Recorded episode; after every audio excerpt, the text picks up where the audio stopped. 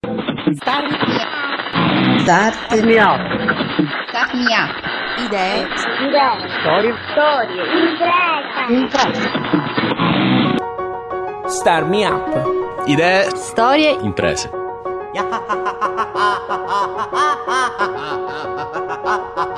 Ciao, 37 podcast di Star Me Up, il format che parla di innovazione tecnologica e sociale al sud Italia. La voce che senti è quella di Fabio Bruno. Star Me Up è prodotto da Smartwork, idee digitali per il mondo reale, con la fondamentale collaborazione di Kidra Hosting, servizi web per il tuo business. Si concretizza con l'ospite di questo podcast la partnership che StarMeUp ha siglato con 012 Factory, il primo centro di contaminazione in Italia per l'innovazione delle imprese con sede a Caserta e di cui un paio di volte vi abbiamo già parlato. In virtù di questo accordo avremo modo di ospitare e parlare con i vari mentor che di volta in volta animano il percorso dell'Academy. Iniziamo con Massimiliano Caruso, uno dei fondatori di Singulance, studio legale diviso fra l'Italia e gli Stati Uniti e che forse definirlo semplicemente studio legale è riduttivo. Ce lo dirà lui stesso fra poco e intanto gli diamo il benvenuto a Star Me Up. Ciao Fabio, ti, ti ringrazio per, per l'invito. Grazie a te per essere con noi. Massimiliano, partiamo da ciò che hai detto ai ragazzi dell'Academy. In quell'occasione tu hai parlato del ruolo del CEO all'interno di una startup e di come la troppa notorietà di quest'ultimo possa addirittura essere controproducente per la startup stessa, giusto? Sì, esatto. Sì, ho trattato questo, questo, tema che secondo me è molto importante, nel senso che si tratta di un tema che è molto studiato soprattutto negli, negli Stati Uniti, no?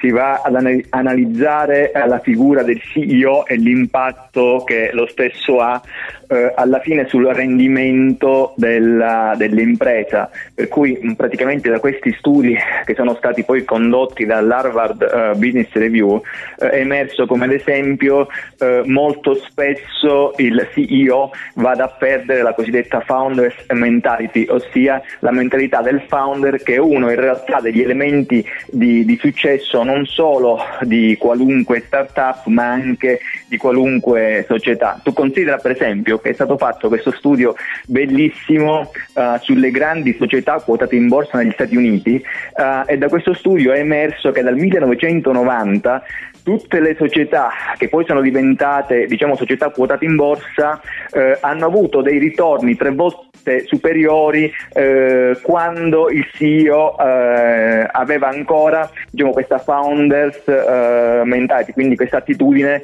da, da, founder. Lo studio che citi prende in esame anche il caso opposto, ovvero l'impatto che i cosiddetti superstar CEO hanno sulle proprie start-up. Che cosa diciamo, intendiamo per superstar CEO?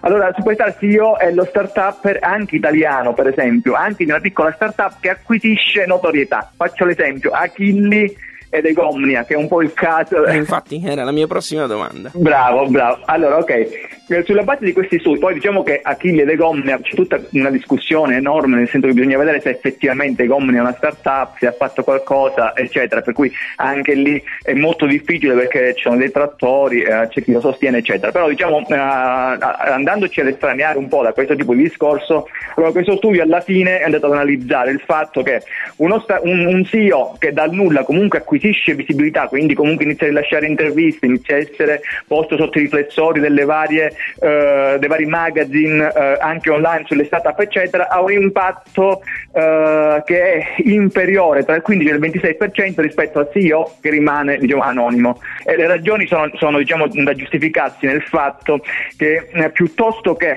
poi promuovere la startup si finisce per autopromuoversi come CEO, quindi è ovvio che inizia tutto un lavoro su se stessi piuttosto uh, che di concentrazione sui risultati della, della startup. Visto che abbiamo toccato l'argomento e senza entrare nel merito della polemica, come a tuo avviso una situazione come quella che vede al centro Achilli ed Egomnia andrebbe gestita? Allora, uh, guarda, è molto complesso perché io non conosco, cioè noi assistiamo tantissime startup Uh, però non, non, conosco poi benissimo la storia di, di Achilli e di Egomnia se non uh, come è stata riportata uh, dalla alla fine carta stampata, anche sono tipo articoli anche importanti su Panorama, eccetera, e come poi è stato poi un po' riportato dal, dall'ambiente degli start-up sui vari forum tipo Italian Startup Scene, eccetera, che sono quelli un po' che vanno per la maggiore. Quindi è molto difficile. Io credo che da un certo punto di vista Achilli sia un genio, nel senso che lui è riuscito, probabilmente è il re del marketing, nel senso che ha delle competenze mostruose uh, per essere addirittura riuscito ad arrivare a far sì uh, che comunque l'interesse uh, fosse tale da, da, da, addirittura basare un film su, su Ecomne. Quindi da un punto di vista del marketing e delle strategie marketing veramente di, di, altissimo livello. Poi bisogna vedere poi se Ecomne è comunque una start-up oppure no. A me personalmente la, sopra, la sovraesposizione mediatica non, non piace tantissimo e la considero anche probabilmente un detrimento per la start-up, nel senso che mh, la sovraesposizione mediatica, diciamo, l'esposizione mediatica dovrebbe arrivare nel momento in cui la startup inizia comunque un percorso di crescita effettivo e Gomne è probabilmente l'opposto, ossia ha questa sovraesposizione mediatica che però non è poi eh, non va di pari passo con i risultati conseguiti, perché pare comunque che Gomne non sia poi così produttiva come, come impresa. E una volta che accade, c'è secondo te un modo per rimediare a questa situazione? Ok, credo che oramai eh, l'esposizione mediatica in questo caso sia così mostruosamente esagerata rispetto al risultato eh, concreto eh, ottenuto da Achilli, eh, se effettivamente i bilanci della società sono quelli eh, cioè, diciamo, eh, rispecchi, sono quelli eh, fedelmente eh, rispecchiati poi dalle varie misure eccetera della società, quindi la sua esposizione mediatica è così mostruosamente esagerata rispetto al risultato che credo che in una situazione del genere sia veramente molto difficile riuscire poi a, a rimediare, eh, perché comunque si ingenera una serie di, ingenera una serie di criticità eh, anche nel, diciamo, nel, settore delle start-up da parte di, di, tutte le professionalità che operano nel settore che fanno sì che Egomne sia un po' vista come la, la società diciamo, che ha questo impatto mediatico ma non poi concretamente eh, giustificato dai, dai, risultati. Massimiliano, tornando all'intervento che hai tenuto durante l'Academy di 012 Factory,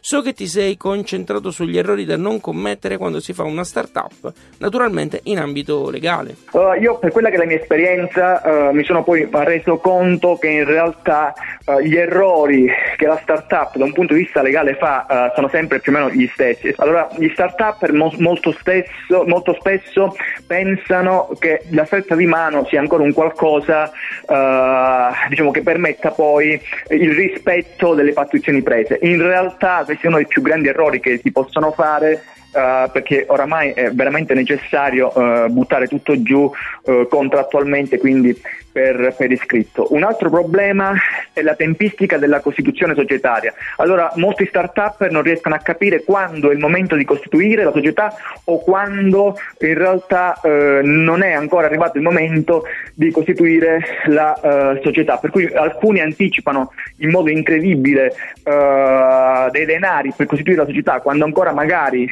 non è necessario, eh, mentre invece in realtà altri posticipano in modo incredibile la, la, la, la costituzione produzione. Uh, un altro, un altro uh, problema secondo me è quello, uh, questo è un tema che riguarda un po' tutte le società italiane, ossia la, proprietà, la, la, la, tutela della proprietà intellettuale e industriale. Moltissimi come dire, sottovalutano l'importanza di andare a tutelare i propri asset uh, individuali di, di, proprietà intellettuale e in, industriale. E l'ultimo tema è un po' quello che riguarda la necessità o meno di avere un legale, ossia avere un legale non è necessario sostanzialmente nella società, ma nel momento in cui decidi di avere un legale dovresti secondo me eh, sceglierlo eh, affinché il legale possa rappresentare un valore aggiunto e non soltanto un, un costo. State ascoltando Star Me Up, c'è Fabio Bruno al microfono e sto parlando con Massimiliano Caruso che nel 2011 ha fondato Singulance, studio legale che nel tempo si è sempre più specializzato nel seguire aziende, soprattutto quelle che intendevano innovare. Giusto Massimiliano? Esatto, Singulance io diciamo sono uno dei, dei fondatori anche se poi in realtà la Singulance è costituito poi da altri quattro legali, più, fa parte di un, diciamo, da, da, altri quattro partner, scusa non legali, quindi da altri quattro fondatori e in più è partecipato da un gruppo mondiale mondiale che si chiama LNA di 44 studi eh, mondiali che si trovano nelle più importanti città. Sì, noi siamo sempre stati uno studio legale diciamo, eh, molto atipico, nel senso che noi ci siamo sempre eh, occupati in modo esclusivo di diritto d'impresa e quindi partendo però poi dall'assistenza alle grandi corporation, in realtà eh, abbiamo poi anche sviluppato eh, delle skill specifiche sull'assistenza anche a società innova- tecnologicamente innovative, quindi in qualunque fase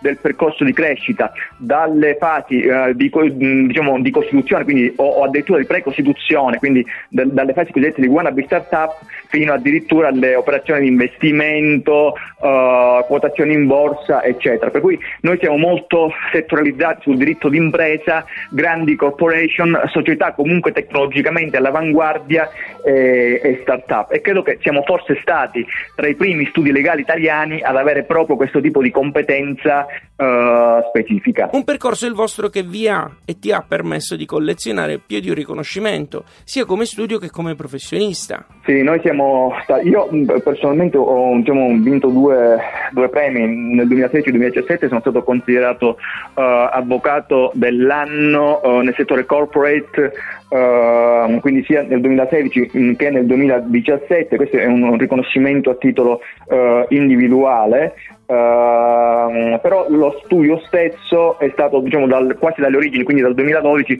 considerato studio legale più innovativo d'Europa, uh, miglior studio legale uh, per diritto d'impresa, eh, eccetera. Quindi alla fine questo tipo di peculiarità, sommata poi davvero ad un impegno incredibile, ci ha permesso di essere uno studio award winning e quindi di avere questo tipo di di riconoscimenti che non sono poi così importanti ma che alla fine sollevano il, diciamo, il morale. Nel corso della tua carriera avrai incontrato un numero di start-up che io non immagino neanche.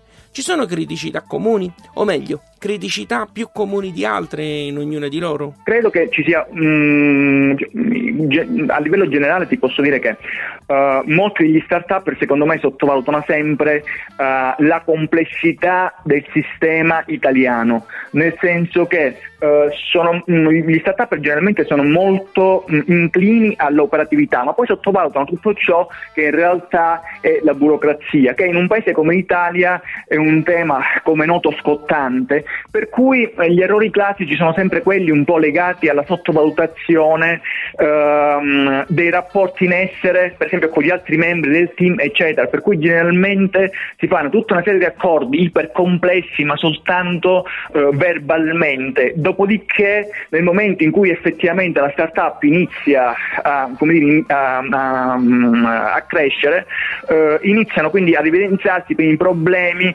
uh, quindi potenziali contenziosi, eccetera. Quindi il tema è un po', è un po questo, cioè la startup non è un giochino, la startup comunque è un'impresa e, e l'impresa merita, merita, attenzione e serietà anche uh, nei rapporti iniziali tra i, team, tra i membri del team uh, e soprattutto in un'ottica di considerazione di ciò che può succedere domani, ossia comunque domani potrebbero esserci delle divergenze e le divergenze devono essere previste in modo tale che poi non possano essere uh, rappresentare un qualcosa di critico. E ti vengono in mente nomi di start-up che sai che ne sono, che sono riuscite comunque a cavarsela? Ma guarda, secondo me, io ti dico, uh, secondo me, uh, tipo, tra, tra, i miei clienti ti potrei citare Talent Garden, uh, che secondo me è stata la, la, startup che dall'inizio ha avuto un approccio iper professionale, nel senso che uh, non so se tu conosci Dattoli, che è il CEO, ma credo di, sì, certo, di, di fama. Di dovrebbe... fama, naturalmente, no, non personalmente. Di fama, sì, di fama, diciamo, sì, non, non, magari non personalmente.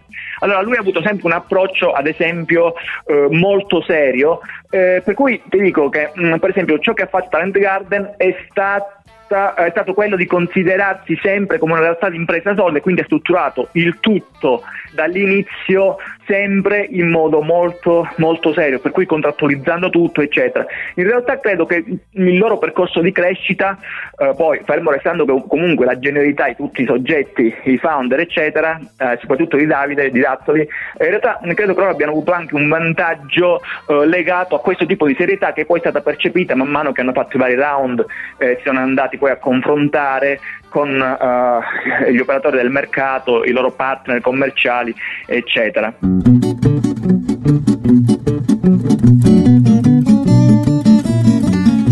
Massimiliano, lo accennavi prima quando credi, in base alla tua esperienza, che una startup abbia bisogno di un legale? Allora, guarda, il legale, il legale sicuramente mm, c'è, c'è, un tema, no? nel senso che il legale comunque eh, rappresenta molto spesso un, un, costo, ed è vero, eh, però eh, c'è da dire che oramai anche i legali che operano su startup sono diventati molto più flessibili, se non in termini di onorario da corrispondere, sicuramente da tempistiche, in riferimento alle tempistiche, per cui vanno a posticipare un po' eh, il momento in cui il legale legale dovrà essere effettivamente pagato. Allora, eh, io ti direi, mh, mm, il legale è comunque una figura importante, però ovviamente eh, il poco denaro che ha una startup deve essere utilizzato da un punto di vista operativo per ottenere poi eh, dei risultati concreti, quindi accrescere le metriche, cercare di avere un minimo di fatturato, eh, eccetera. Per cui eh, sicuramente nelle fasi iniziali non è obbligatorio, ma eh, a mio avviso, soprattutto quando la startup non ha la facoltà di eh, tra virgolette, comprire l'incarico ad un, ad un legale, uh, o i founder, cioè i founder dovrebbero quantomeno fare un lavoro serio da un punto di vista legale, quindi andando a ricercare uh, tutte le varie problematiche di natura legale, societaria che potrebbero affrontare, eccetera. Quindi non, non devono mai sottovalutare questo tema. Ora, nel momento in cui però effettivamente decidono di avere un legale, sicuramente, sicuramente è molto meglio che spendere i soldi per legali eh, che sono effettivamente in grado di dargli un valore aggiunto. Perché secondo te? Perché, mh, mm, diciamo, apro questo tema, perché le più grandi e note start-up diciamo, a livello mondiale, quindi ti potrei citare per esempio Airbnb, Uber o, o Pinterest, eh, sono start-up che hanno avuto eh, un grande successo sulla base della grandezza dei legali che avevano alle spalle. Perché? Perché Airbnb è sempre stata, per esempio, una, una eh, realtà, una start-up che è andata a eh, insediarsi in una normativa che era quella poi eh, degli affitti di, affitti di spazi ehm, abitativi che era diciamo, abbastanza grigia. Uber stessa, Uber stessa ancora oggi ha tutta una serie di problematiche legate al, ai problemi delle licenze dei taxi. Eh, Pinterest lo stesso, cioè praticamente ha basato il suo business semplicemente sull'utilizzare delle, delle immagini coperte da, um, da copyright. Quindi ovviamente eh, il legale um, che opera con le startup è, è una figura strategica. Uh, questo perché? Sì, cioè, quindi per, perché? Perché comunque le start-up sono società che molto spesso vanno a creare degli schemi nuovi, anche da rivoluzionari, anche da un punto di vista, da, da un punto di vista uh, giuridico. E poi c'è un ultimo tema, che tutti i legali per deformazione professionale sono abituati a dire uh, no, questo non si può fare. Quindi se la startup trova un legale che ti dice no, questo non si può fare, significa che la startup non può fare nulla alla fine, visto che è innovazione. Per cui in realtà il legale del quale la startup ha bisogno è il legale che ti dice eh, non si può fare in questo modo, ma si può fare in quest'altro modo. Quindi, cosa che hanno fatto quindi Uber, eccetera. Mi ha un po' bruciato la domanda, ma te la faccio lo stesso. A cosa deve badare una startup nella scelta di un legale? Ma guarda, sì, secondo me, secondo me il, il giusto legale, allora, per quella che è la mia esperienza, fa davvero la differenza Uh, soprattutto, diciamo, diciamo, uh, soprattutto, quando la startup va ad operare in una zona, in una zona uh, grigia, per cui il, il, legale per startup davvero innovative rappresenta un valore aggiunto, però come ti ho detto, cioè, poi si ritorna un po' a ciò che ho detto nella, nella risposta di prima, secondo me la valutazione del legale, quindi giusto legale è quello che non risponde star- alle domande di una startup, no, non si può fare perché altrimenti la startup non, po- non potrà mai fare nulla, ma in realtà deve avere una approccio tale da riuscire a trovare una soluzione che permette un attimo alla startup di fare ciò che deve fare. Se Uber e Airbnb avessero avuto legali eh, che alla risposta si può fare, eh, alla domanda si può fare, andavano a rispondere con no, non si può fare, cioè ad oggi non avremmo né Uber né Airbnb, giusto per... ok, grazie mille Massimiliano per essere stato con noi. Di nulla, di nulla Fabio, ti, ti ringrazio e saluto tutti gli ascoltatori. Lui era Massimiliano Caruso, uno dei fondatori di Singulance. Questo podcast è stato realizzato grazie alla collaborazione con 012 Factory. Trovi tutti i link a cui abbiamo fatto riferimento su radiostarmiup.it. Ti è piaciuto questo podcast dillo sui social o con una recensione su iTunes o magari unisci dei fan di Star Up su Facebook o segui il programma su Twitter, LinkedIn ed Instagram. Segnalami progetti e storie che vuoi sentire o, perché no, raccontare tu stesso a Star Up. Abbonati ai podcast così li ricevi direttamente sul tuo smartphone o computer. Puoi usare iTunes o il feed RSS che trovi su radiostarmiup.it. Starmi ha anche una newsletter che ogni settimana suggerisce uno strumento o una storia che arriva dal mondo startup. Per riceverla basta scrivere la propria mail nel box dedicato sulla homepage di radiostarmiup.it. Starmi è prodotto da Smartwork, idee digitali per il mondo reale, ed è reso possibile grazie al contributo di Kidra Hosting, servizi web per il tuo business. Io sono Fabio Bruno, grazie per aver ascoltato questa puntata. Alla grande!